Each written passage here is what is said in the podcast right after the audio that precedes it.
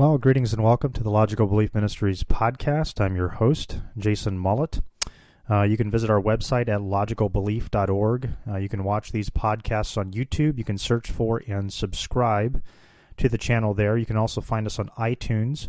Just search for Logical Belief or Logical Belief Ministries. Um, if you want to see previous episodes, um, you can uh, find the audio and the video both on the website if you just click on podcast on the top menu bar of the website. Um, if you have any questions or a word of encouragement uh, that you want to send me, you can send all those emails to jason at logicalbelief.org. NorCal Fire comes to Redwood City, California, September 9th and 10th. Hosted by Striving for Eternity Ministries, NorCal Fire designed to equip you to talk to the lost and immediately put what you learn into practice with guidance and support from seasoned evangelists. The topic is the Word of God with J.D. Hall, Carl Kirby Sr., Carl Kirby Jr., and Andrew Rappaport. There's a special debate, Is Hell Continual, on Friday, September 9th. For details and to register, go to norcalfire.info. Alrighty. Um, just before we jump into the topic for today, I wanted to briefly uh, bring up uh, last week's episode with um, the interview with Pastor Stan Gibson. Um, I had some positive feedback uh, received back from some of uh, my listeners um, on uh, that particular topic, um, the topic of Freemasonry. Uh, we're going to have Pastor Stan back in several weeks, and we're going to continue that discussion and uh, we're going to uh, discuss in more detail some of the uh, ceremonies and practices of the Freemasons and their beliefs. Um, and once again, you know, get into the topic of, you know, is this compatible with biblical Christianity? Now, I did have some people reach out to me that uh, did not think that Freemasonry was properly represented. And uh, if you do feel that way, um, I would encourage you to send me an email or write me on Facebook or however, reach out to me and uh, give me some questions that you want uh, Stan to ask um, and uh, let me know what you think uh, he was inconsistent with um, or what he didn't represent properly. I am not enough of an expert on Freemasonry, but I do know something about it um, from some study I have done in the past um, on the topic. And so um, it's something I'm I'm going to delve into more in the future. Um, but uh, so if you do have any questions that you want me to ask him before um, we do that episode again, uh, another episode in that series, um, just go ahead and uh, send those to me, and I will make sure to um, put those into the the list of things to talk about when uh, he comes back.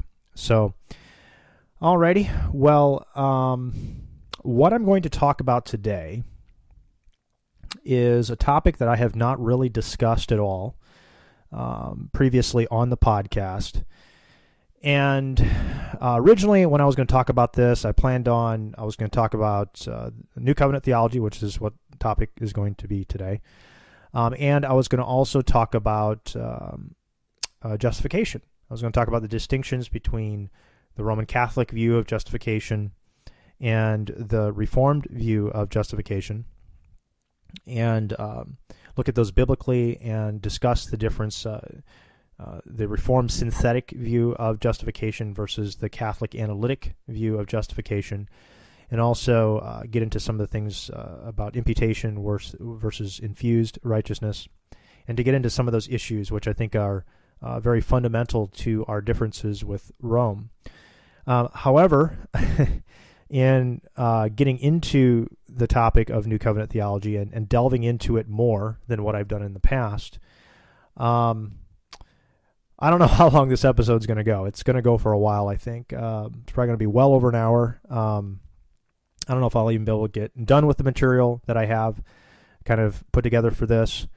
Um, I I don't have my notes that well organized, so um, we're going to try to just work our way through it. Um, there's a lot of things that I have concern with New Covenant theology, um, especially considering that it is a movement within uh, mostly Reformed uh, circles, uh, particularly Reformed Baptists, mostly.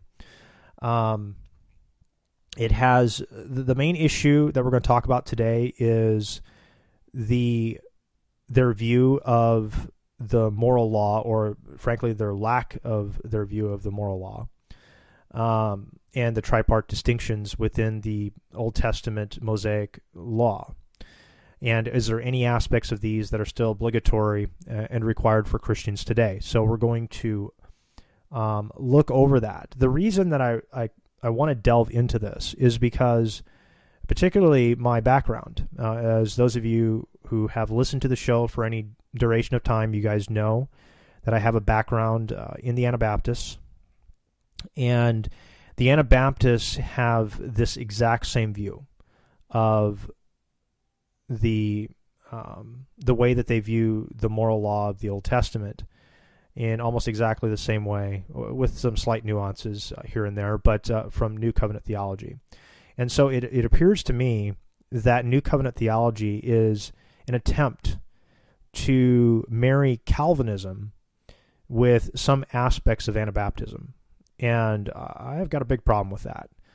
Um, it was quite a few years ago uh, that I came to, uh, just from reading scripture, um, just came to the, the understanding uh, that uh, of of the uh, tripartite distinction of the law, and this is even before I ever became reformed or ever came to the doctrines of grace.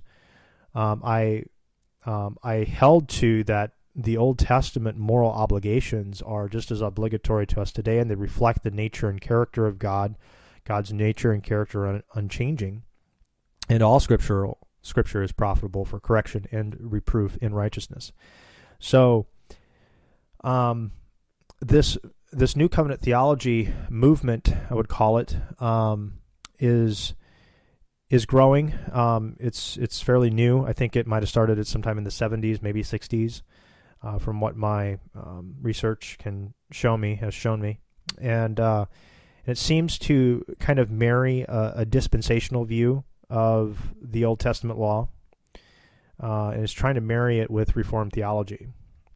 And I think also an Anabaptist view of the law.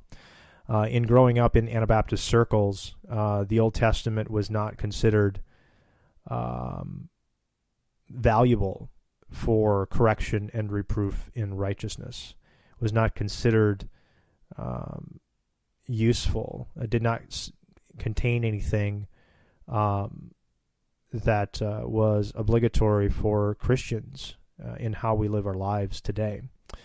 And in in doing that, in cutting the Word of God in half like that, you end up with uh, it, it can just send you off into weird places, and that's that's what you see happening. Um, uh, the traditional Anabaptist view was that Christ actually established um, a new law in the Sermon on the Mount, uh, and that which was the law of Christ, which is uh, the way that we as uh, New Testament Christians should live.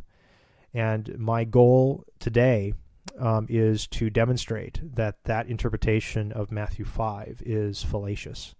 And in fact, Jesus refuted that interpretation of the Sermon on the Mount before, at the very beginning of the Sermon on the Mount. Um, and so we'll we'll look at that. Um, but my concern is is that there is uh, this this new covenant theology movement um, kind of goes away from the historical uh, Reformed and I, I, believe even further back than the Reformation uh, view of the law of God and what its obligations are, and uh, that there even is a moral law uh, which is in Scripture that is a reflection of God's nature, His unchanging nature, that has been obligatory for all image bearers of God of all time. Um, we as image bearers of God did not have different moral obligations uh, to God's character in in reflecting His image uh, that was different within different dispensations of time.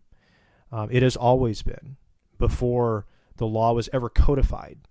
on Mount Sinai. It was wrong for men to lie. It was wrong for men to kill. It was wrong for men to steal. It was wrong for men to commit adultery. Um, it was wrong for men to covet. It was um, it was wrong to erect any idol.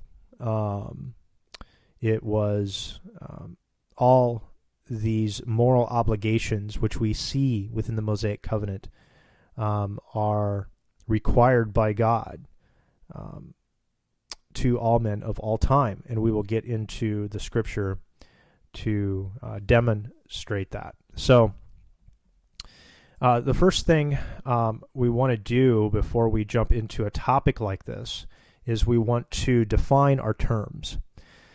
And um, before I even get into that, um, I do want to make note at the end of, uh, or when I post this podcast um, on the website, I will go ahead and include uh, two links to two sermons I would highly encourage you to listen to. Um, and that is one by James Renihan uh, back in 2005 and Sam Waldron back in 2006, specifically addressing this topic of New Covenant theology. Uh, and also, I'm going to uh, link a an article published by Jonathan Bayes um, entitled "The Threefold Division of the Law," uh, which was published back in Reformation Today, issue 177. Uh, I think sometime back in the early 2000s. Um, and so I will link that article, uh, the PDF to that, uh, so that you can take a look at that. I would really encourage you to read that. It's not very long. I think it's only, uh, let's see, or maybe 15 pages long. Yeah, it's about 15 pages long, 14 pages. So uh, check that out. It's not a long read. Um, I think it'll be very highly beneficial. And as you see, as we go through today, um, I'm really talking about a lot of the same things that Jonathan talks in there, and uh, James Renihan and Sam Waldron talk about also. So the first thing we have to do is we have to define our terms. And um, the moral law is that which is binding upon all people for all time, that reflects the character and nature of God, and is written upon the hearts of all men. And we will look at Romans chapter 2 to see that uh, a little bit later. The ceremonial law are those laws that govern the sacrificial system, which was a type and shadow of things to come fulfilled in Christ. The civil law are those laws that govern the nation of Israel, kept them as a separate people for the purpose of protecting the line of the Messiah. Um, another definition I found um, was uh, the moral laws the moral laws are direct commands of god a good example are the ten commandments the moral laws reveal the nature and will of god and still apply to us today. We do not obey this moral law as a way to obtain salvation but to live in ways pleasing to god. And the ceremonial law this type of law relates to israel's worship. The laws point forward to jesus christ and are no longer necessary after jesus death and resurrection. We'll look at hebrews chapter 10 on that particular topic Though we are no longer bound to them, the principles behind the ceremonial laws, that is, to worship God and love God, still apply. And then the civil law, the law uh, dictated Israel's daily living, um, but modern society and culture are so radically different that some of these guidelines cannot be followed specifically, so we apply the general equity of these laws. The principles behind these laws, um, behind the commands, are used to guide our conduct. And so that is the the typical tripartite distinction of the law um, as defined within almost all the Reformed confessions and and the Reformers. And so the the thing that I would encourage those of you that are entertaining New Covenant theology, um, and uh, or are you hold to NCT, um, and you call yourself a Calvinist, um, I, I would encourage you to be careful in latching on to something new. Um, sometimes I think that we jump onto things that are too new too easily without doing some deep reflection upon them. Uh, you know, why am I doing something differently? Why am I believing something differently that has not historically been held by the church for um, at any really period of time? And, and and we'll talk about that a little bit later. The, like the Anabaptists would have held to some of the stuff here in New Covenant theology, but if you're a Calvinist, if you're Reformed, my question is: is why are you um, adhering uh, to some hermeneutical methods uh, and interpretative methods that were used by the Anabaptists um, that denied fundamentally, in a lot of cases, the actual gospel itself. And so uh, that is a question that I would encourage you to uh, to think about. Uh, New Covenant theology uh, tends to be considered a theological system, uh, even though they would deny that they're a system in a lot of cases. Um, uh, that kind of rides between dispensationalism and traditional covenant theology, Reformed covenant theology. Um, I personally, as a Reformed Baptist, would hold to more what's called 1689 federalism, which is a form of covenant theology, not traditional Reformed theology. But um, but uh, New Covenant theology seems to kind of fall within um, and and shares with dispensationalism at least the view of the Old Testament and the um, the law of God in the Old Testament, and um, so they they ha- they share that also with dispensationalism as well as with Anabaptism. So, um, Jonathan Bayes in his article says this, and I thought it was good, so I wanted to read this. It says the moral element in the law, focused in the Ten Commandments, is of permanent application, while the ceremonial and civil elements were for the duration of the Old Testament economy only. The ceremonial was a shadow of Christ, which became obsolete with his coming, and the civil a model of legal arrangements for any society, though not of such a status as to demand exact replication.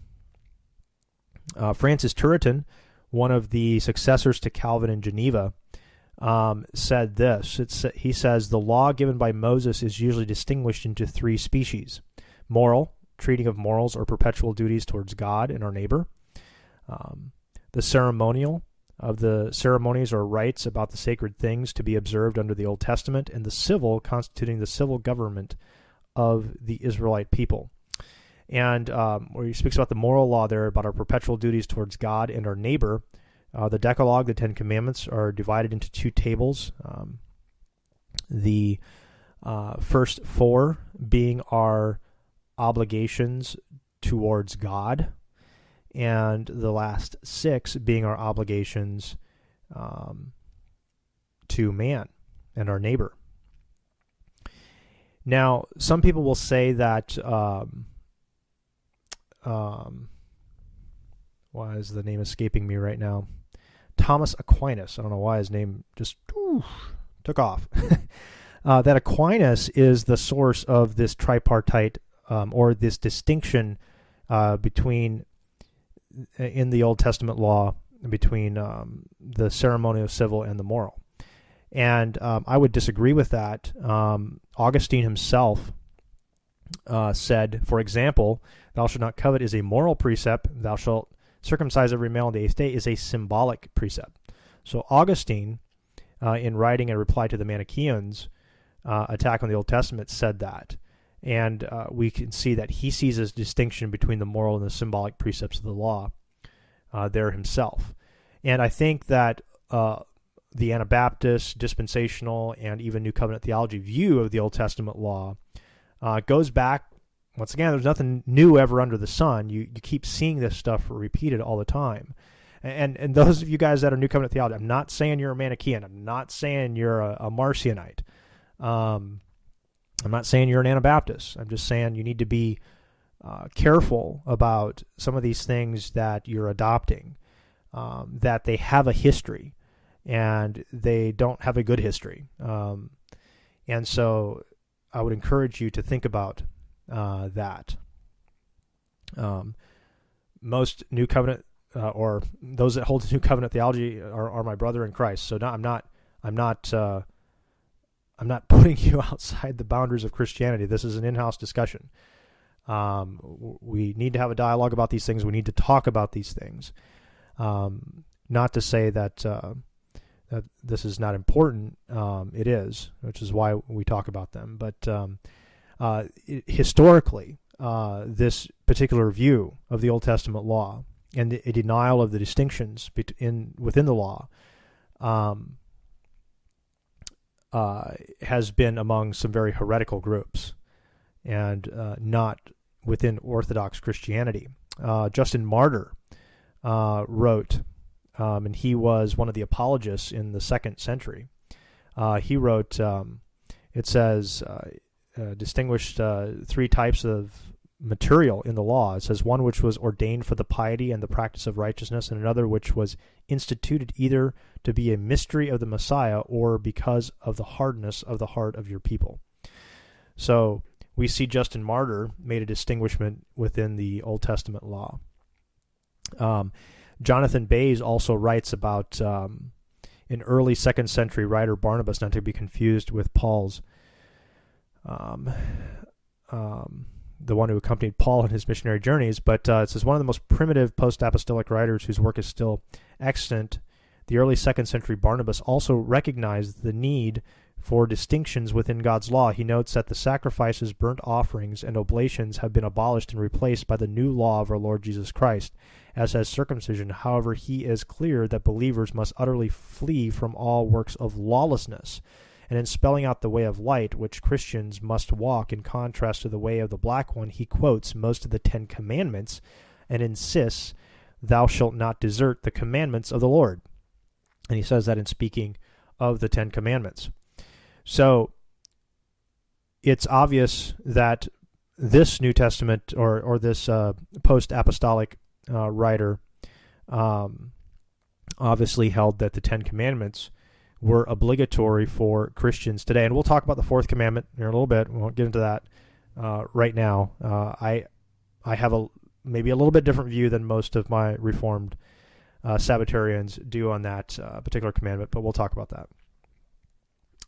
Um, so to see what the Reformed confessions and catechisms said about this, let's turn to the Westminster Shorter Catechism in question 40, it says, What did God at first reveal to man for the rule of his obedience? And the answer to that is the rule which God at first revealed to man for his obedience was the moral law. And in question 41, the following question says, Where is the moral law summarily comprehended? The moral law is summarily comprehended in the Ten Commandments. So the Ten Commandments are not a comprehensive uh, statement of the moral law, they are a summarization of it. You will find other aspects of the moral law within other parts of the Mosaic Law Code. Uh, they are, however, summarized within the Ten Commandments. Uh, just the fact that there are ten is a denotion that they are a summary. Um, and we will look at that more in detail when we start. Uh, we want to go through Matthew chapter five um, and uh, and look at what Jesus said there and we'll go through a lot of those, and we'll see a lot of different moral obligations which are contained, um, which would have links to the Ten Commandments, but uh, are not directly quoted within the Ten Commandments. Um, so the Ten Commandments are a summary of the codification of the moral law that God has always uh, had written on the hearts of men from the time of the fall. The Ten Commandments are not an exhaustive disclosure of the moral law, but a summary of it. Um, and I believe that um, when man fell, um, that is when, uh, before the fall, there was no need. Um, Adam only had one commandment Thou shalt not eat of the tree. Um, he had no one to commit adultery with, he had no reason to lie, uh, he had no reason to steal, he had everything. Um, and uh, he was made good so that was not an issue for him. God had only one requirement of him that he not eat of the tree of the knowledge of good and evil. And, uh, you know, when Adam ate that, he um, came to an understanding of both good and evil. And at that point, him and his posterity have had God's law written upon their heart, uh, so that they would know uh, uh, when they violated God's law in nature, which they were to be a reflection uh, and image bearers of. Uh, the London Baptist Confession of Faith, 1689, in chapter 19 enti- on the law of God, says in paragraph 2, it says, The same law that was written in men's hearts, uh, in man's heart, continued to be a perfect rule of righteousness after Adam fell into sin, and was given by God upon Mount Sinai in the form of Ten Commandments written in two tables. The first four commandments constitute our duty towards God, and the remaining six are duty to man. The ten are known as the moral law. So the question is Is I've been going through what the confessions have said, what historically Orthodox Christians have said, um, uh, to see if they did note a distinction between the moral and the civil ceremonial uh, portions of the law. And we can see historically that is true. But let's see what does Scripture say? Does Scripture ever make any distinction? And I would actually make the claim that the Scripture, just as powerfully as it demonstrates the Trinity, uh, demonstrates the distinction between the moral and ceremonial civil laws. Um, it does so repeatedly. And um, just as the Trinity, as defined uh, in the fourth century in 325, uh, as God, uh, as the Father and Jesus being of the same uh, homoousios, of the same substance, in the same essence.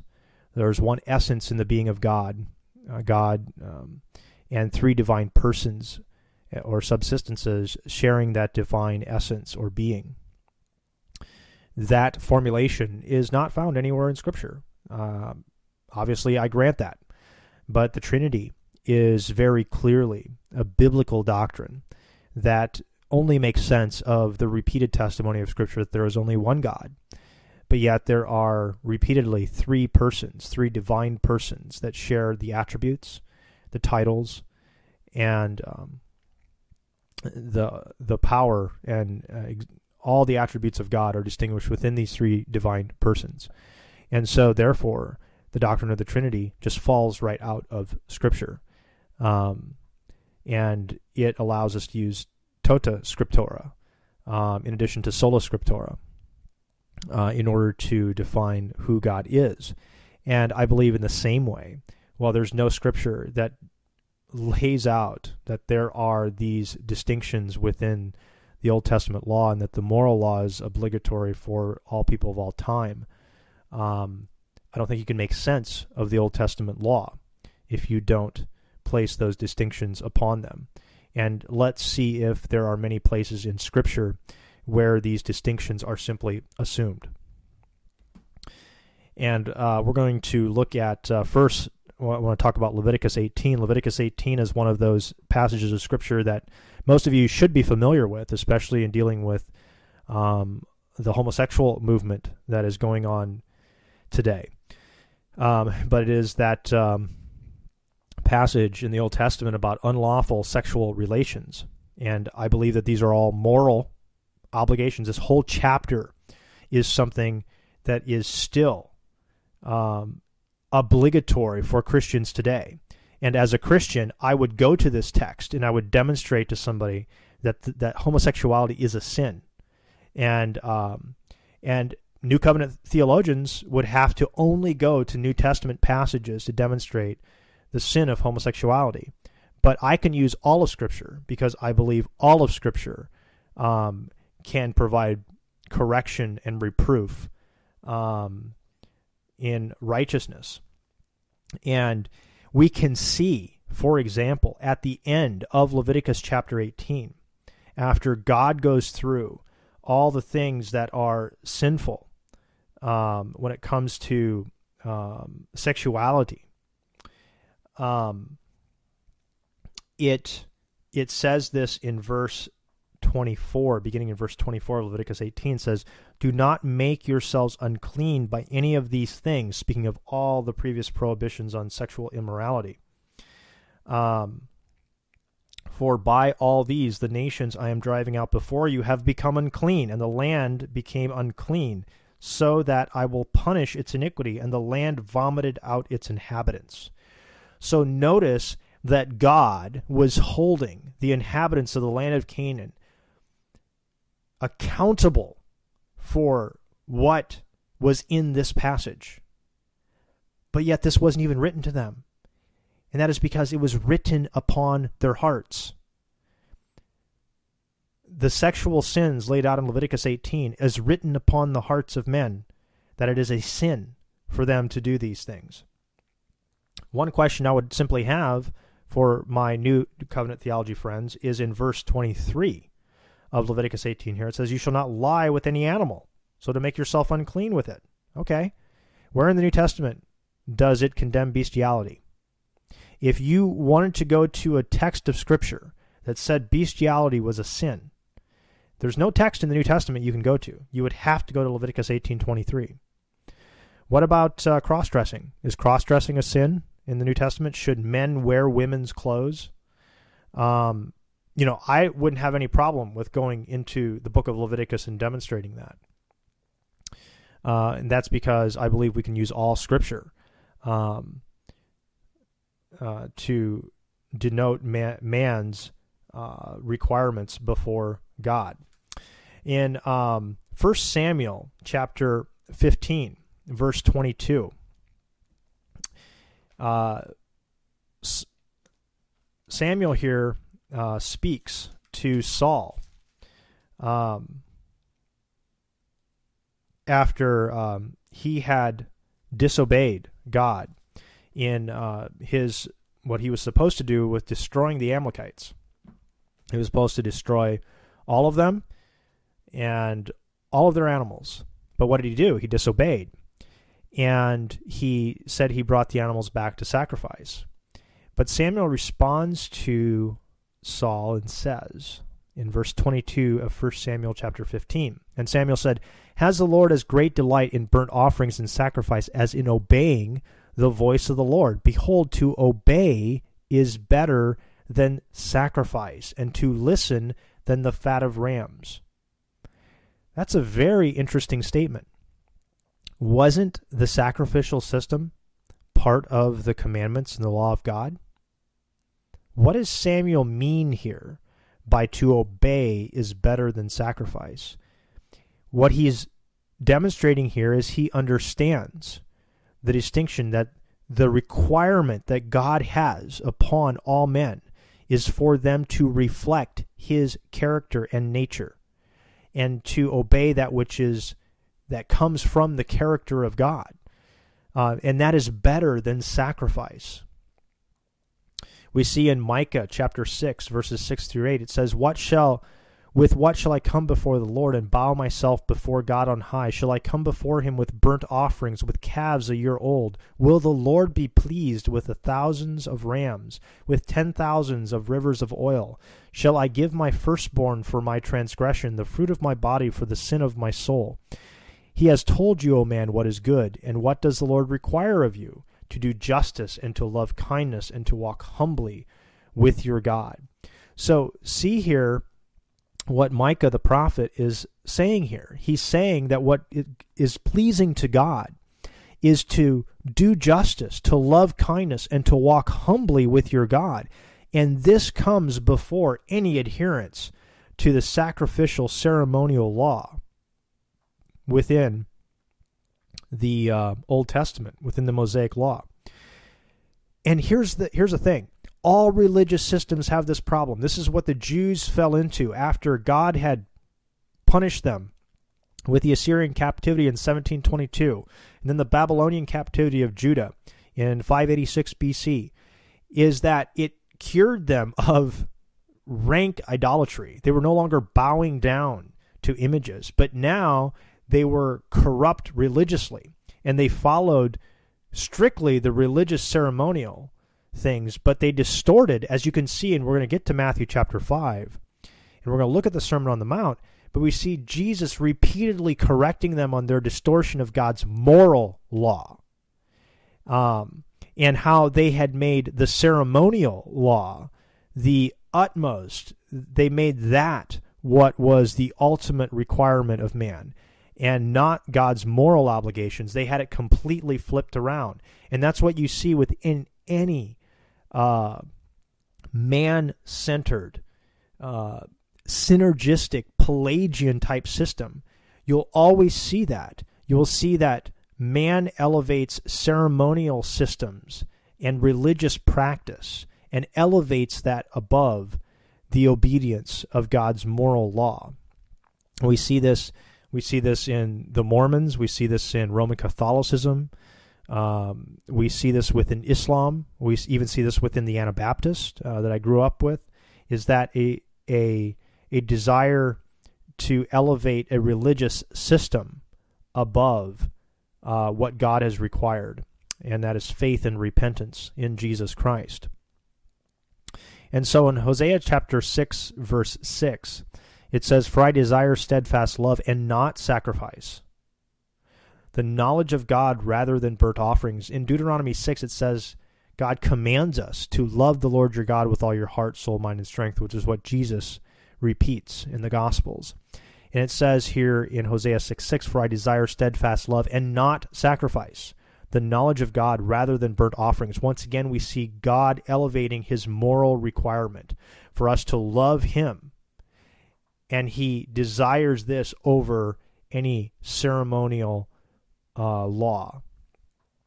And we see the distinction here again. In Proverbs 21 3, it says, To do righteousness and justice is more acceptable to the Lord than sacrifice. It can't be any more clearly clear that. Righteousness and justice, moral obligations, is more acceptable to the Lord than sacrifice.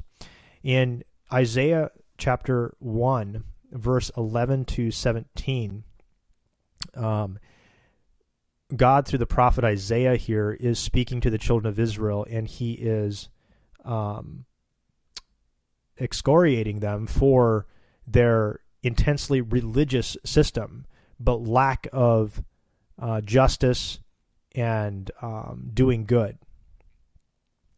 And it says, beginning in verse uh, 11 of Isaiah chapter 1, it says, What to me is the multitude of your sacrifices, says the Lord? I have had enough of burnt offerings of rams and the fat of your well fed beasts. I do not delight in the blood of bulls, or of lambs, or of goats. When you come to appear before me, who has required of you this trampling of my courts? Bring no more vain offerings. Incense is an abomination to me. New moon and Sabbath and the calling of convocations. Your new moons and your appointed feasts my soul hates. They have become a burden to me. I am weary of bearing them. When you spread out your hands, I will hide my eyes from you. Even though you make many prayers, I will not listen. Your hands are full of blood. Wash yourselves, make yourselves clean. Remove the evil of your deeds from before my eyes. Cease to do evil. Learn to do good. Seek justice. Correct oppression. Bring justice to the fatherless. And plead the widow's cause. So we see here is that God goes through all the ceremonial commands in the Mosaic law. And he says they're an abomination to him because what he desires most is that they are that they are moral, that they follow his moral law, that they do that which is just, that they correct oppression, that they seek justice, and they learn to do good. And notice how he even includes the Sabbath here as that which is an abomination to him. Their keeping of the Sabbath is an abomination to him because it doesn't first start with an adherence um, and an obedience to God's moral law. In Psalm uh, 40, verse 6, it says, In sacrifice and offerings you have not delighted, but you have given me an open ear. Burnt offerings and sin offering you have not required. Then I said, Behold, I have come. In the scroll of the book it is written of me. I delight to do your will, O my God. Your law is within my heart. So once again here we see the distinction. We see that in sacrifice and offering God is not delighted. But we see that the the writer here, the psalmist here is delighted to do God's will and that his law is within his heart. What is he referring here to? He's referring to God's moral law that has been written upon his heart. Um, in Hebrews chapter 10, um, this passage here quotes, the writer of Hebrews quotes Psalm 40, which we just read. Um, and he says here in verse 1 of Hebrews chapter 10, it says, For since the law has but a shadow of good things to come instead of the true form of these realities. So he, he uses the term law here, which I think is the Greek word nomos here, but since the law has but a shadow of good things to come instead of the true form of these realities. So, what is he referring to here? Is he referring to the moral law or is he referring to the ceremonial law? Well, let's see. Let's let's go on and let's see what is he referring to here. It can never by the same sacrifice that are continually offered every year make perfect those who draw near. He's obviously referring to the sacrificial ceremonial system part of the law here. So let's start over. For since the law has but a shadow of good things to come instead of the true form of these realities, it can never, by the same sacrifices that are continually offered every year, make perfect those who draw near. Otherwise, would they not have ceased to be offered, since the worshippers, having once been cleansed, would no longer have any consciousness of sins?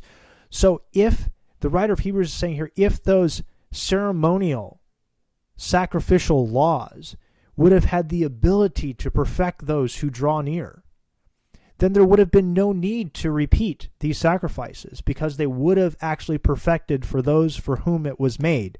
Uh, for example, in Hebrews chapter 10 14, the writer of Hebrews contrasts this system with the sacrifice of Christ. For by one offering he has perfected for all time those who are being sanctified. So we see the contrast between, with the work of Christ and his sacrifice and his offering with these offerings underneath the law of Moses. Um, it says, he says here in verse 3 then, but these sacrifices, there is a reminder of sins every year. So that's all these sacrifices did is just simply remind of sins every year. For it is impossible for the blood of bulls and goats to take away sins. Consequently, and here he quotes Psalm chapter 40, where we just read. Psalm 40. Consequently, when Christ came into the world, he said, Sacrifices and offerings you have not desired, but a body have you prepared for me. In burnt offerings and sin offerings you have taken no pleasure. Then I said, Behold, I have come to do your will, O God, as it is written of me in the scroll of the book. So notice here a very clear distinction that the writer of Hebrews obviously sees here within the law of Moses. He calls it the law, but he says that it is um, only a shadow of the good things to come instead of the true form of these realities. This is exactly how we define the ceremonial law within the Old Testament um, code. Uh, so when Paul in Romans chapter 2, when he also uses the same word law, and he says at the end of the chapter in verse 31 says, Do we then overthrow the law by this faith? By no means. On the contrary, we uphold the law. So when he says that in Romans uh, chapter 2, or I'm sorry, chapter 3, verse uh, 31, is he saying it in the same context? Is he using the term law there in the same way the writer of Hebrews is using it here in verse 1? No, he's referring to the moral law. And we'll look at that. We're going to exegete um, uh, Romans chapter 2 here a little bit later. But we can see here a clear distinction uh, between what the, how the writer of Hebrews is using the term law and Paul uses it in Romans chapter 3, verse 31. It uh, Paul also in 1 Corinthians 7:19 says, "For neither circumcision counts for anything, nor uncircumcision, but keeping the commandments of God." So, aren't circumcision and uncircumcision part of the ceremonial law in the Old Testament? So is Paul contradicting himself? Is he saying is he saying that um, the circumcision law doesn't account for anything? That command doesn't count for anything, but keeping the commandments of God? No, Paul is not contradicting himself. He is presupposing this distinction within the law that is all through the New Testament. For neither circumcision counts for anything nor uncircumcision, but keeping the commands of God. In Romans 2, uh, verse 25, uh, Paul says exactly the same thing again as he told the Corinthians. In Romans 2:25 it says for circumcision indeed is of value if you obey the law. But if you break the law, your circumcision becomes uncircumcision. So if a man who is uncircumcised keeps the precepts of the law, notice he says precepts of the law, he uses it a little differently here than he used it in verse 25. Will not his uncircumcision be regarded as circumcision? Then he who is physically uncircumcised but keeps the law will condemn you who have the written code and circumcision but break the law.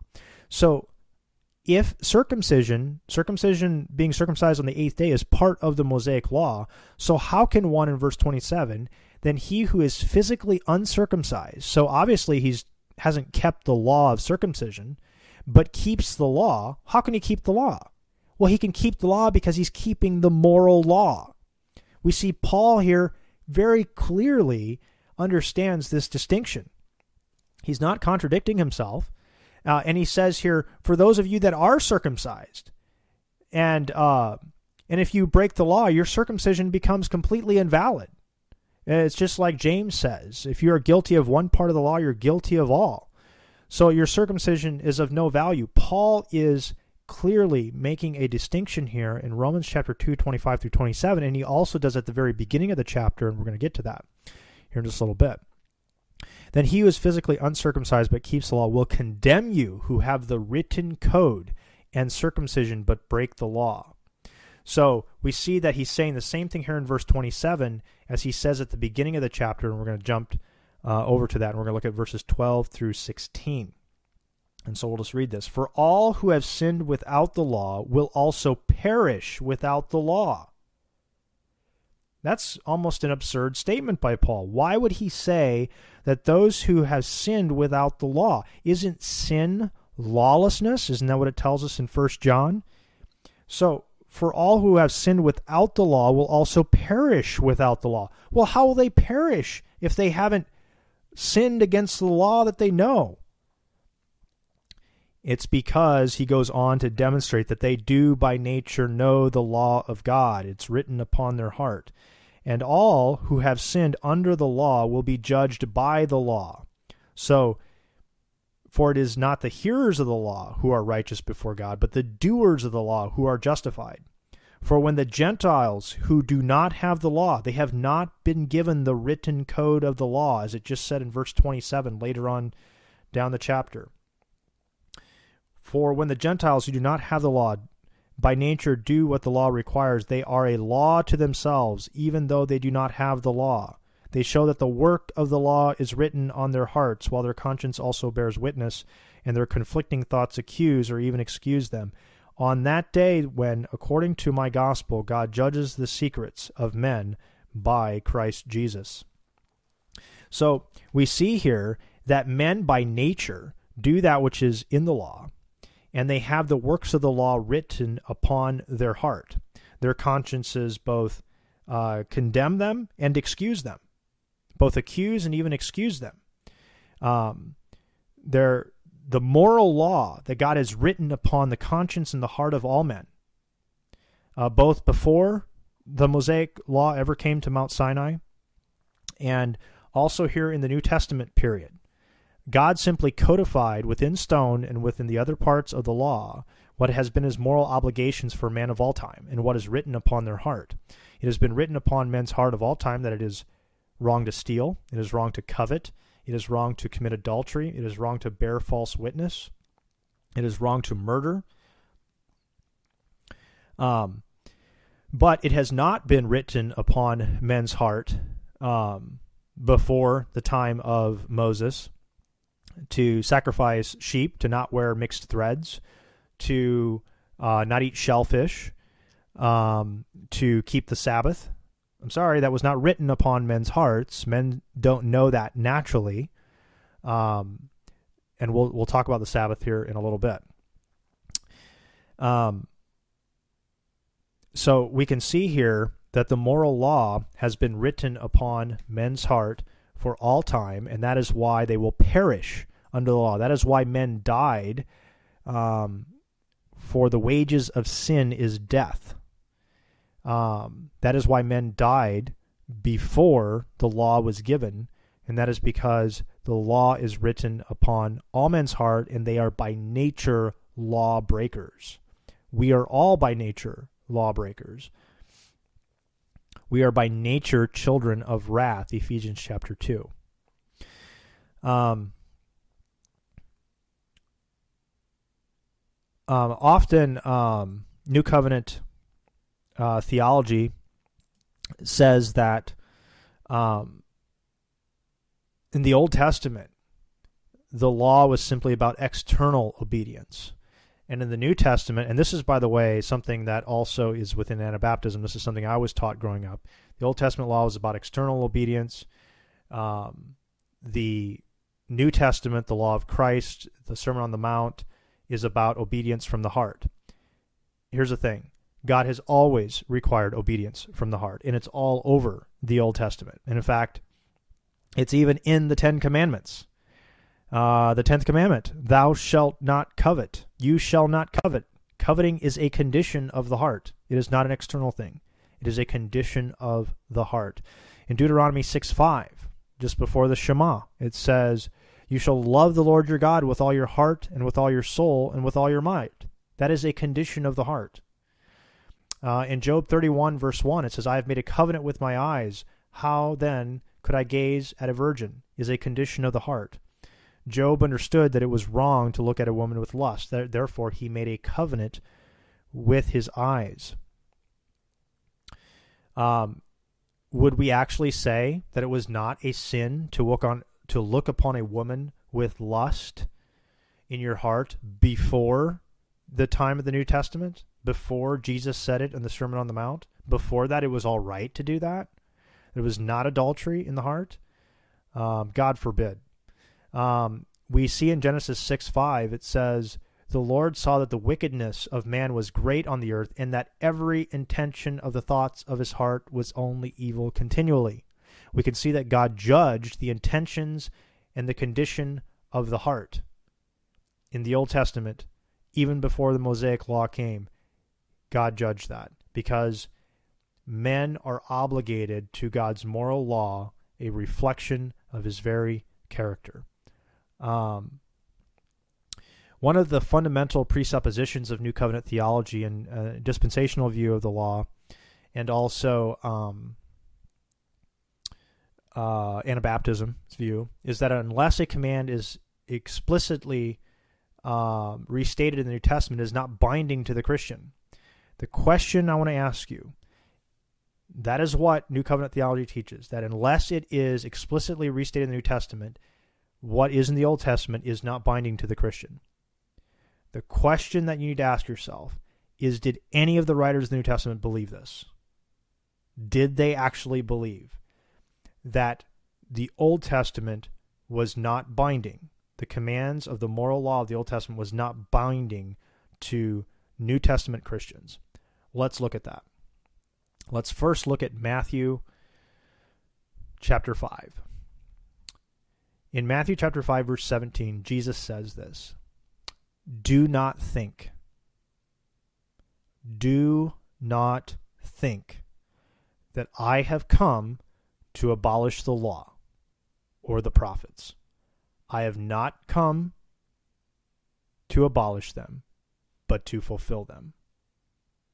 Now, whatever you think pleroma means here in the word fulfill, that's a discussion for a different time. That's a topic for a different time.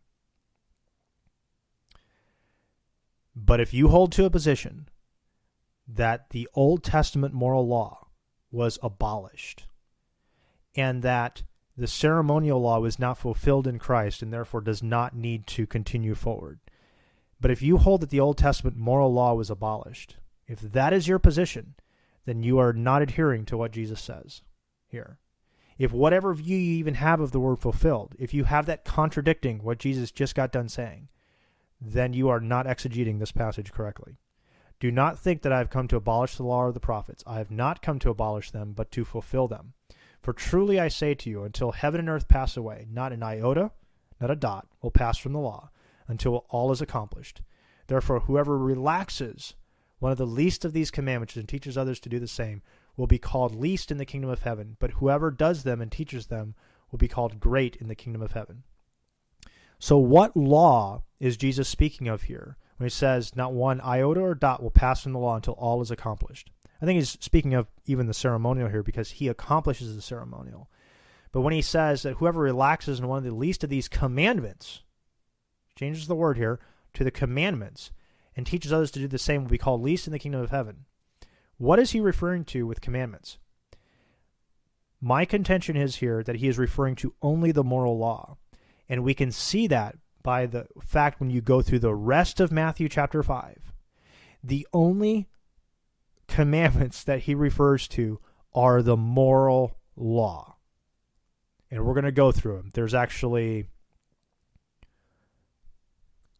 six moral commandments that Jesus talks about here in Matthew chapter 5. They're not part of the ceremonial. He talks about one civil one, but he, he talks about it because the Jews had misapplied it and it affected God's moral precepts. So we're going to go through this. In Matthew chapter 5 verse 21, it says, "You have heard it was said of old, you shall not murder." What's he quoting? He's quoting the 10 commandments here. What he just said, whoever relaxes. He just said in a previous a few verses earlier, whoever relaxes one of the least of these commandments and teaches others to do the same will be called least in the kingdom of heaven. He, and a few verses later, he says, But you have heard it said of old, You shall not murder. Whoever murders will be liable of the judgment. And he goes on to talk about whoever hates is guilty of murder. He's talking about how God judges the intents of the heart. Uh, whoever is angry at his brother without uh, angry at his brother. We see in Genesis 4, verse 5 through 8, that Cain was angry at his brother, and God said that sin was crouching at his door, and then he killed his brother. Um, so this is in the Old Testament too. Um, Jesus was not the typical Anabaptist view of this passage, and I think some New Covenant theologians hold to this too, is that Jesus was abrogating the Old Testament and he was establishing a new law. He just said that he was not doing that. If that is your position, that he was destroying he was abolishing, he was abrogating the Old Testament moral law, then you completely are missing what Jesus is saying here. When he says, You have heard it said of old, you shall not murder, what he is demonstrating to the Jews is that God's command, Thou shalt not murder, goes way beyond just the act of murder.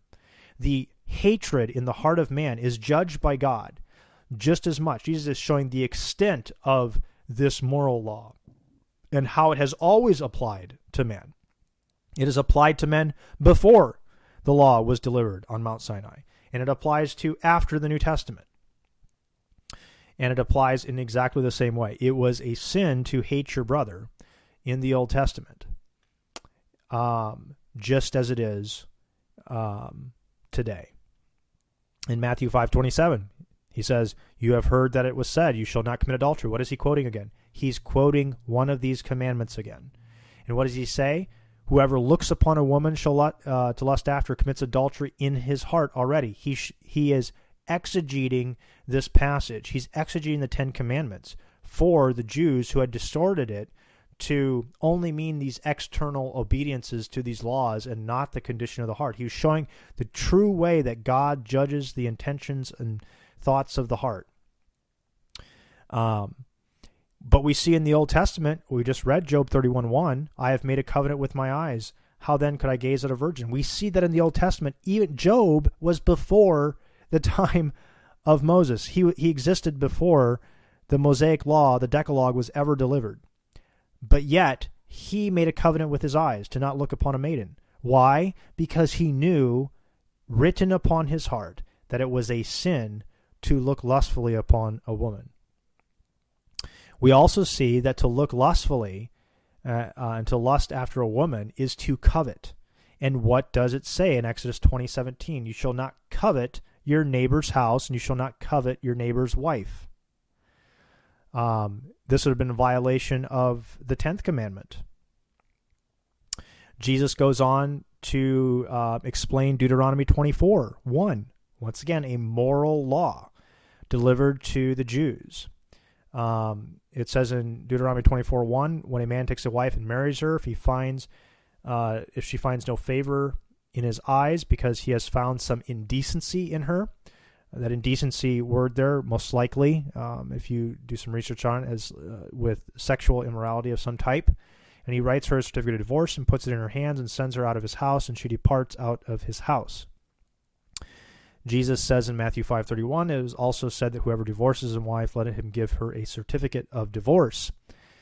And this is the way that the Jews had distorted Matthew 24. They gave very loose uh, requirements for divorce.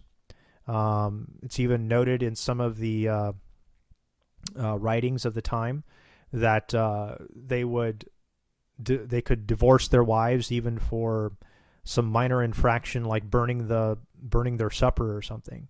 Um, Jesus lays out uh, further on in Matthew 5, right after verse 31 there, that the only reason for divorce that God gives is porneia in Deuteronomy 24. He exegetes that passage for them. Um, just as he has done previously. He he provides an exegesis of these Old Testament moral laws that God has given, and he provides clarification uh, against the distortion that the Jews had done um, with this. We see in Matthew 5:33 it says again you have heard that it was said of old you shall not swear falsely but perform to the Lord what you have sworn. This was a command in Leviticus 19:12 you shall not swear by my name falsely and so profane the name of your God I am the Lord. In Numbers 20 verse 2 it says if a man vows to the Lord or swears an oath to bind himself by a pledge he shall not break his word he shall do according to all that proceeds out of his mouth. In Deuteronomy 5:11, you shall not take the name of your Lord your God in vain. This is also um, the uh, what is it? Third commandment? um, trying to remember, second or third. Um, third commandment, I believe. You shall not take the name of the Lord your God in vain, for the Lord will not hold him guiltless who takes his name in vain.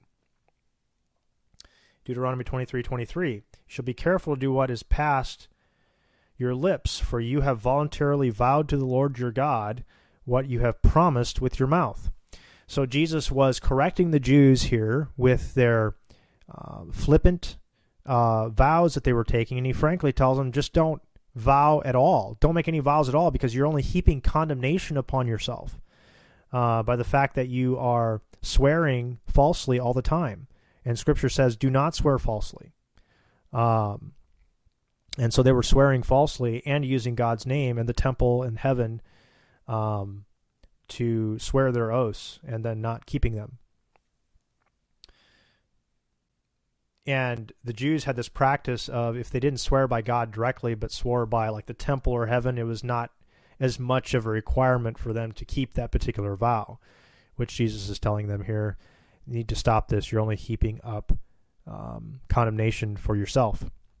In Matthew 5:38, um, it is uh, Jesus quotes the lex talionis uh, law from Exodus 21:24. It says, "You have heard that it was said, an eye for an eye and a tooth for a tooth." Uh, and then he goes on to demonstrate to the Jews that they were using this text, which was for the magistrates. It was a civil law for the magistrates to execute justice in the land.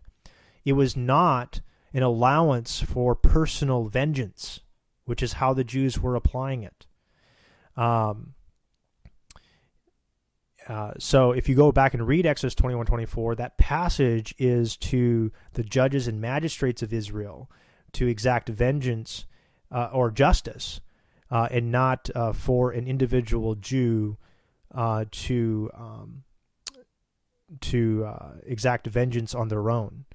Uh, and in fact, the Old Testament in the Mosaic law itself says, Vengeance is mine, and recompense for the time when their foot shall slip, for the day of their calamity is at hand, and their doom comes swiftly. Notice God says that vengeance is his. It is not it is not for you to take personal vengeance. And so Jesus was once again um, correcting their view of the moral law. Uh, or actually in this case, a civil law which they had brought in to exact personal vengeance, which is a violation of God's moral law that vengeance is His and that we are not to take personal vengeance on our enemies. Um, in Matthew 5:43, he says, "You have heard that it was said, you shall love your neighbor and hate your enemy." Uh, that is nowhere in the Old Testament to hate your enemy. Love your neighbor and hate your enemy. Um, that is uh, the Jews um, had distorted um, and narrowed down the category of who is your neighbor. They had narrowed it down to a category of those who qualify, have lived in such a way to qualify as being your neighbor. Those are the ones you're supposed to love. Um, we even see this in Luke chapter 10 verse 29 when that when the lawyer had questioned Jesus. He says, "But he desiring to justify himself said to Jesus, who is my neighbor?"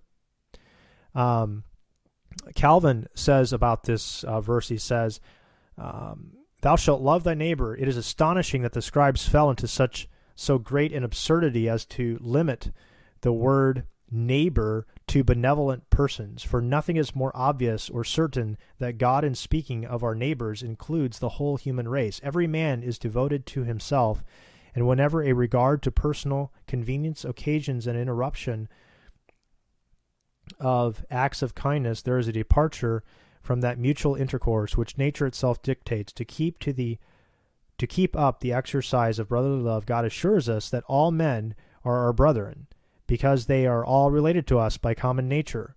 Whenever i see a man i must of necessity behold myself as in a mirror for he is my bone and my flesh. Genesis 29:14 now through the greater part of men break off in most instances from this holy society, yet their depravity does not violate the order of nature, for we ought to regard God as the author of the union. Hence, we conclude that the precept of the law by which we are commanded to love our neighbor is general. But the scribes, judging of the neighborhood from the disposition of the individual, affirm that no man ought to be reckoned as a neighbor unless he was worthy of esteem on account of his own excellencies, or at least unless he acted the part of a friend. This is no doubt supported by the common opinion. Therefore, the children of the world are not ashamed to acknowledge their resentments when they have any reason to assign for them, for the charity which God requires in his law looks not at what a man has deserved, but extends itself to the unworthy, the wicked, the ungrateful. Now, this is the true meaning which Christ restores and vindicates from calumny and hence it, it is obvious, as I have already said, that Christ does not introduce new laws, but corrects the wicked glosses of the scribes by whom the purity of the divine law had been corrupted. And that their phrase is the key one. Christ does not introduce new laws, but corrects the wicked glosses of the scribes by whom the purity of the divine law had been corrupted. Jesus was not establishing a new law in the Sermon on the Mount. He was correcting the abuses um, of the Old Testament moral law uh, by the Jews and the scribes and the and the the leaders. Um, we'll let so we want to continue to a- ask the question: Was Jesus and uh, the New Testament writers, particularly Paul, were they New Covenant theologians? Jesus in speaking to the rich young ruler who came to him by night in Mark 10:18, Jesus said, "Why do you call me good? No one is good except God alone. You know the commandments: do not murder, do not commit adultery, do not steal, do not bear false witness, do not defraud, honor your mother, your father and mother." Notice how he quotes the 10 commandments. He quotes the moral law to this young man. And um, he holds him accountable to them. Um, now, some people may say, well, well, Jesus hadn't died yet. This was still in the time of the old, uh, the uh, Old uh, Testament, so therefore this still applies. But um, we see in Luke sixteen sixteen it says, "The law and the prophets were until John. Since then, the good news of the kingdom of God is preached, and everyone forces his way into it. But it is easier for heaven and earth to pass away than for one dot of the law to become void." So the law was until John, uh, and then the good news of the kingdom of God is preached.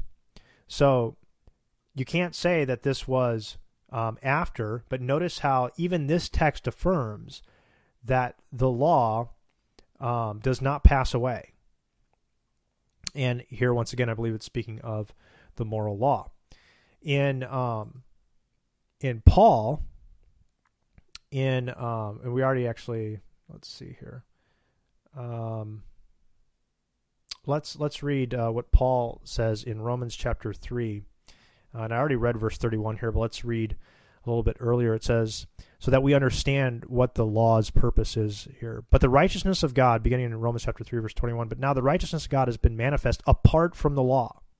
Although the law and the prophets bear witness to it, the righteousness of God through faith in Jesus Christ for all who believe. For there is no distinction. For all have sinned and fall short of the glory of God, and are justified by his grace as a gift. This is not through obedience to the law. We are not justified by obedience to the law. And Paul is emphatically establishing that here. Um, that our righteousness comes as a free gift of God received by faith in Jesus Christ. Um, through the redemption that is in Christ Jesus, whom God put forth as a propitiation by his blood to be received by faith. This is to show God's righteousness because in his divine forbearance he has passed over former sins. It has it was to show his righteousness at the present time so that he might be the just and the justifier of the one who has faith in Jesus. Then what becomes of our boasting? It is excluded. There's no boasting here because our justification does not come from obedience to the moral law. Um, it is excluded by what kind of law? By a law of works? No, by the law of faith. For we hold that one is justified by faith apart from the works of the law. Remember how he just used the term works of the law in chapter 2? It says the works of the law are written upon the Gentiles' hearts. So this is the moral law. So our adherence to the moral law does not justify us. If we if we perfectly adhered to it, we would be justified. But he just got done saying we have all sinned and fallen short of the glory of God. So we are all condemned by that moral law which is written upon our heart, and therefore we can be justified by faith apart from works of the law. Or is God the God of the Jews only? Is he not the God of the Gentiles also? Yes, the Gentiles also. Since God is one, who will justify the circumcised by faith and the uncircumcised through faith? Do we then overthrow the law by this faith?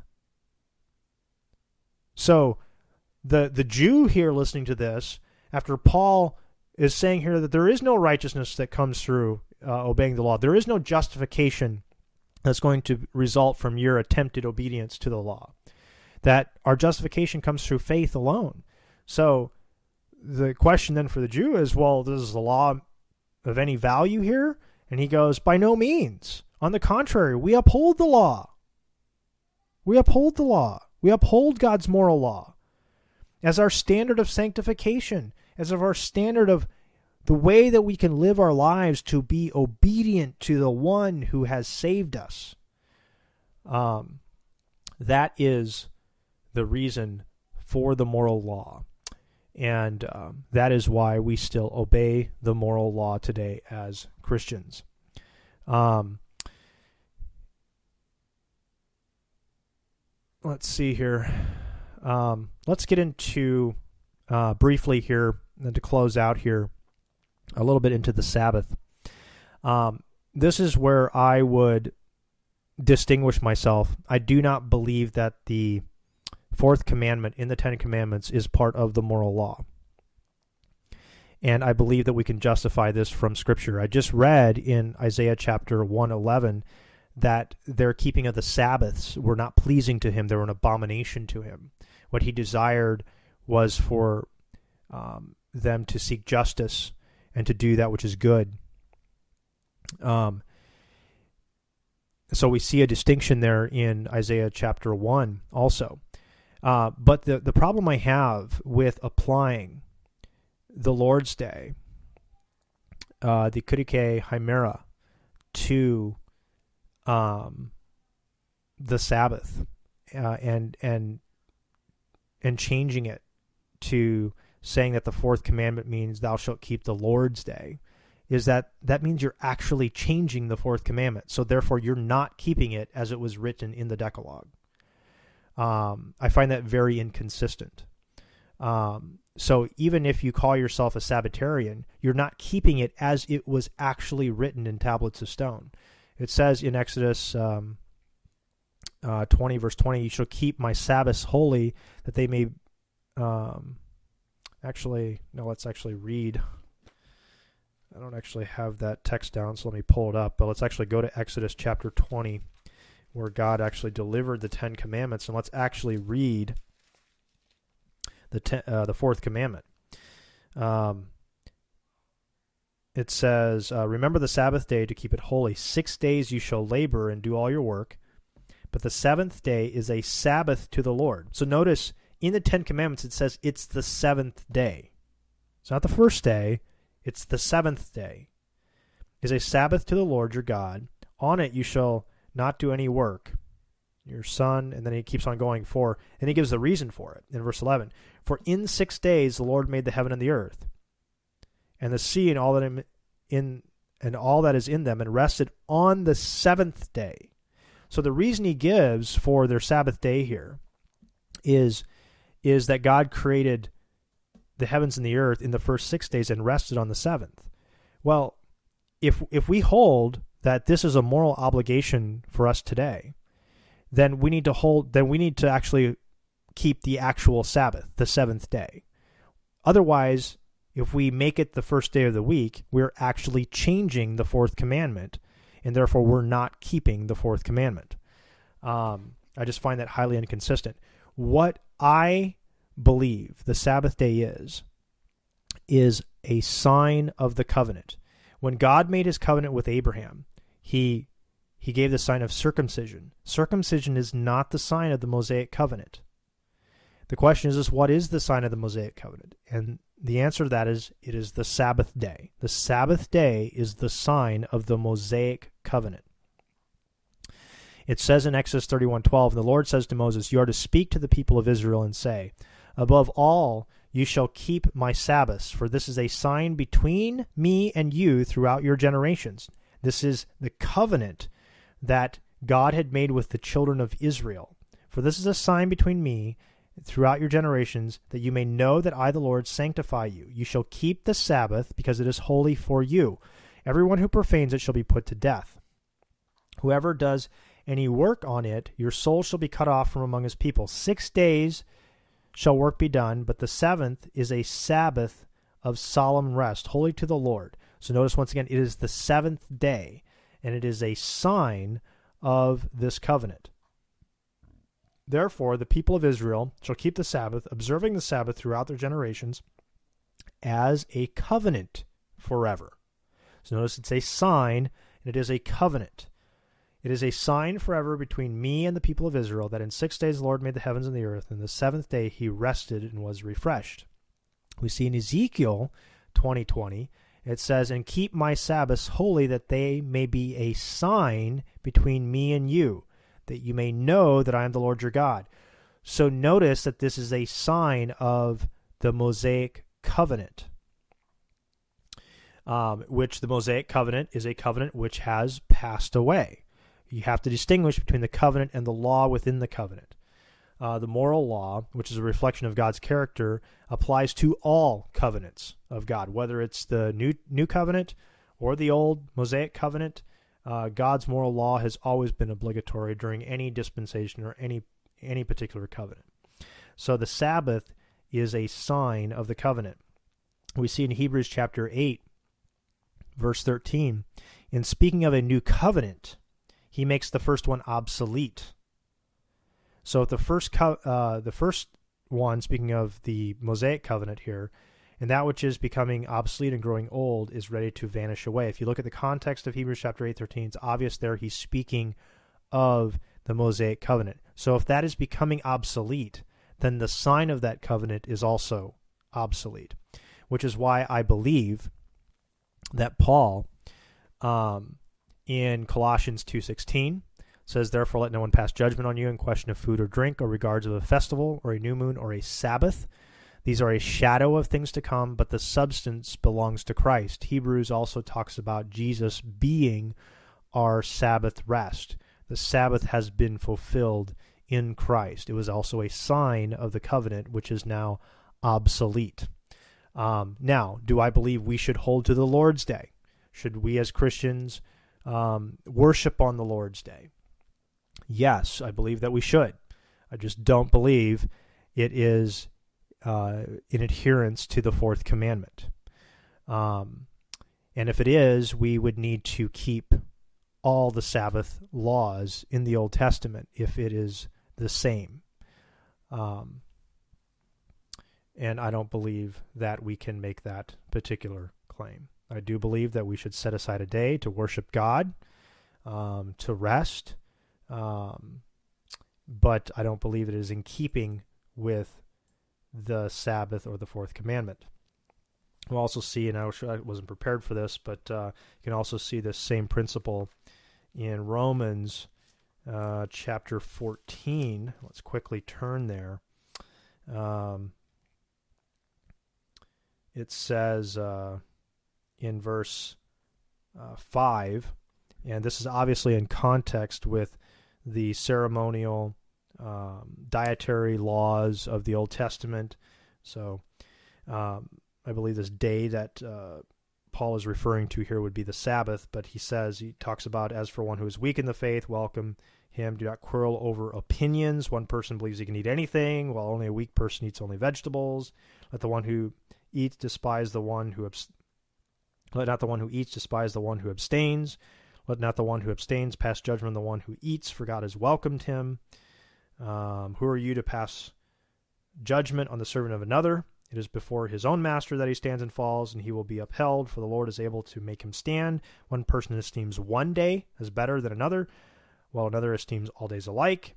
Each one should be fully convinced in his own mind. The one who observes the day observes it in honor of the Lord. Um, so I believe we should um, observe a particular day in honor to the Lord, but let each one be convinced in their own mind. So let's look at now um, some passages where Paul appeals to the Decalogue, the moral law, in particular the Ten Commandments. Uh, we see when he writes to Timothy in 1 Timothy chapter 1, verses 6 to 11, he says this Certain persons, by swerving from these, have wandered away into vain discussions, desiring to be teachers of the law without understanding either what they are saying or the things which they make confident assertions. Now, we know that the law is good. Once again, we see here that the law is good if the one uses it lawfully. Um, understand this that the law is not laid down for the just, but for the lawless and for the disobedient, for the ungodly, for the sinners, for the unholy and the profane, for those who strike, and in the NASB it says kill their fathers and mothers. And notice here as he goes through these different laws, he's actually addressing the Ten Commandments in order. The first one, uh, it says, For those who strike, or the NASB says kill their fathers and mothers. What's the, the worst way you could dishonor your parents? By killing them. That's the fifth commandment. The next one, he says, is for murderers. That's the sixth commandment. Uh, then he goes on and says the sexually immoral, men who practice homosexuality. That's the seventh commandment. Uh, enslavers, the eighth commandment is thou shalt not steal. To steal somebody, to enslave and kidnap somebody is the worst form of theft. To steal a man himself is much worse than stealing his possessions. That's the eighth commandment. Then it says liars and perjurers. That's the ninth commandment. So notice how he's actually referencing the Ten Commandments here in order even when he talks about these particular sins. And whatever else is contrary to sound doctrine. And he says this is in accordance with the gospel of the glory of the blessed God, which I have been entrusted. So notice that here the law of God is good. Um, he references the Ten Commandments and he says that this is in accordance with the gospel of the glory of the blessed God. Um, in 2 Timothy uh, 3, verse 14 to 17. Um, a very famous verse that we should all know. But it says, But as for you, speaking to Timothy here, continue in what you have learned and have firmly believed, knowing from whom you have learned it, and how from your childhood you have been acquainted with the sacred writings. Um, this is a word commonly used uh, by Jews, and I th- believe even Josephus, uh, to reference the Old Testament scriptures. So when it says sacred writings here, that from childhood he has been acquainted with the sacred writings, he's referring to the Old Testament scriptures, which are able to make you wise for salvation through faith in Christ Jesus. Notice here that the Old Testament scriptures here are specifically able to make you wise unto salvation through faith in Christ Jesus. Then he goes on in verse 16 all scripture, graphe. Um, he's speaking about now, he's using a term that would even apply to his own writings, as, as Peter writes when he says that some uh, men distort the scriptures um, um, or distort uh, the writings of Paul as they do even the other scriptures. Um, uh, same word there. Um, so here he says, all scripture, this includes the Old Testament, um, is breathed out by God and is profitable for teaching, for reproof, for correction, and for training in righteousness, that the man of God may be complete, or as it says in the King James, I believe, may be thoroughly equipped for every good work. So notice that all Scripture is profitable for training in righteousness and to thoroughly and completely equip the man of God for every good work.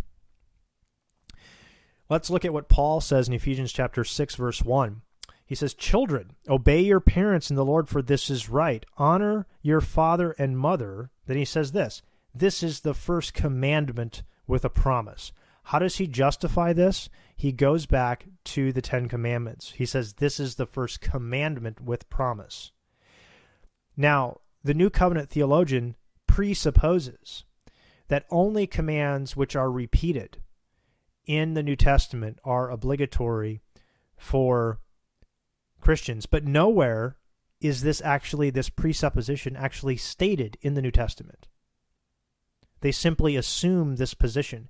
But is this an assumption that the New Testament writers had? Was Paul here assuming that he could not appeal to the Old Testament? No, he actually refers specifically to the Old Testament as the justification, in particular, the fourth or the fifth commandment here, to justify his reason for why children ought to obey the, their parents in the Lord and honor their father and mother. In Romans 7 7, it says, What shall we say? That the law is sin? By no means. Yet if it had not been for the law, so what law is he referring to here again? We can see here, if we keep going in the context, he's once again referring to the moral law. By no means, yet if it had not been for the law, I would not have known sin. For I would not have known what it is to covet if the law had not said, You shall not covet. So, for you New Covenant theologians out there, he says he would not have known what uh, sin, I would not have known sin uh, if it would not have been for the law. So, can we use the law in the Old Testament to tell us what sin is? If the law had not said, You shall not covet, but sin, seizing an opportunity through the commandment, produced in me all kinds of covetousness, for apart from the law, sin lies dead. I was once alive apart from the law, but when the commandment came, sin came alive, and I died. The very commandment that promised life. Remember in Deuteronomy 28 that um, life is promised to those who keep the commandments. For sin, seizing an opportunity through the commandment, deceived me, and, th- and through it killed me. So the law is holy, and the commandment is holy and righteous and good. The commandments of God are holy, righteous, and good. They are not to be forgotten. They're not to be considered abrogated. They're not going to be considered destroyed and canceled. They are they still apply to men today. Romans 13:8 Owe no one anything except to love one another, for the one who loves another has fulfilled the law. Paul is obviously here referring to what Jesus said fulfills the law was love your neighbor, uh, fulfills that second table of the law, which, by the way, Jesus was quoting from Leviticus 19:18. You shall love your neighbor as yourself. That's a quote from Leviticus 19:18. Jesus was not establishing um, the new royal law, uh, which it is referred to in the New Testament, that replaces this. No, what Jesus quoted was love the Lord your God with all your heart, which is in Deuteronomy 6, and love your neighbor as yourself, which is in Leviticus 19. So this was already part of the Old Testament law. Um, for the commandment, you shall not commit adultery, you shall not murder, you shall not steal, you shall not covet, and any other commandment are summed up in this word: you shall love your neighbor as yourself, which is, like I said, in Leviticus 19:18. Love does no wrong to a neighbor, therefore love is the fulfilling of the law. Galatians 5:13. For you were called to freedom, brothers, only do not use your freedom as an opportunity for the flesh. It's the same thing that he's saying at the end of Romans chapter 3. We uphold the law. It's not an opportunity just because we have been freed from our sin because of the work of Christ and we have been justified by faith. That does not mean that we should use our freedom as an opportunity for the flesh. But through love, serve one another. For the whole law is fulfilled in one word you shall love your neighbor as yourself. Once again, he's appealing to the Old Testament moral law in Leviticus 19:18. In 1 Corinthians 14:20 it says, "Brothers, do not be children in your own thinking, be infants in evil, but in your thinking be mature. In the law it is written, by people of strange tongues and lips of foreigners will I speak to this people, and even then they will not listen to me, says the Lord. Thus the tongues are a sign not for believers, but for unbelievers, while prophecy is a sign not for unbelievers, but for believers. So notice how Paul appeals to the law as the reason for um, them to not abuse the gift of tongues. Uh, in 1 Corinthians 14:34, Paul once again appeals. The reason that women should keep silent in the church as the law also says. He quotes, he appeals to the Old Testament law again. Um, Paul uses the general equity of the law. We see um, Paul uses the law of Moses to disclose a moral obligation for Christians to provide for those who preach the gospel. In 1 Corinthians 9 8, do I say these things on human authority? Does not the law say the same? For it is written in the law of Moses, You shall not muzzle an ox when it treads out the grain. Is it for oxen that God is concerned? The question's obviously rhetorical. Does not he certainly speak for our sake? It is written for our sakes, because the plowman should plow in hope, and the thresher thresh in hope of sharing in the crop. If we have sown spiritual things among you, is it too much if we reap material things from you? If others share this rightful claim on you, do we do not we even more? Paul is saying here that those who preach the gospel um, have the right to be provided for uh, materially uh, for their proclamation of the gospel. And he appeals to the Old Testament law the law of Moses you shall not muzzle an ox when it treads out the grain. Paul was not a New Covenant theologian. What is sin? In 1 John 3 4, I already quoted this earlier. Everyone who makes a practice of sin, sinning also practices lawlessness. Sin is lawlessness, it is breaking the law of God. Um, in Galatians 5:13 says for for you were called to freedom brothers. Only do not use your freedom as an opportunity for the flesh. I already read that verse so I'm not sure why I'm going back to that one. But let's uh, go on. Um, so the fundamental presupposition of New Covenant theology is that if something is not repeated in the New Testament, that it is not obligatory for the Christian. But I gave already two examples before is bestiality still a sin in the New Testament? What about cross dressing? What about should Christians spank their kids? Um, I believe it. We should, as Christians, we should spank our kids. It is biblical for us to do that. But you can find no text in the New Testament that tells that. Only in the Old Testament are we told to use the rod to punish our children. So, those are my thoughts uh, on New Covenant theology. I encourage you to check it out, uh, to do some more research uh, into these things yourself. Um, I'm going to go ahead and link those other sermons. I encourage you to listen to those and to uh, read the paper also uh, linked. So hopefully uh, this was beneficial to you and um, that uh, you would be encouraged and edified by it. Uh, hopefully, we'll see you guys next week. Uh, I'll probably be talking about the topic of justification next week and then we will uh, come back with um, uh, the subject of Freemasonry again. So thanks for joining us again, and uh, we'll hopefully see you next week, Lord willing. God bless.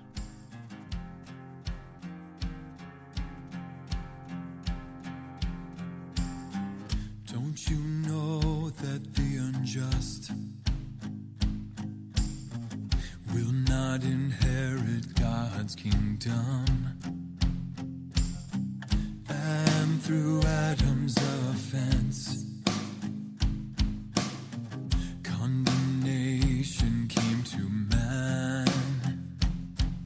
さ。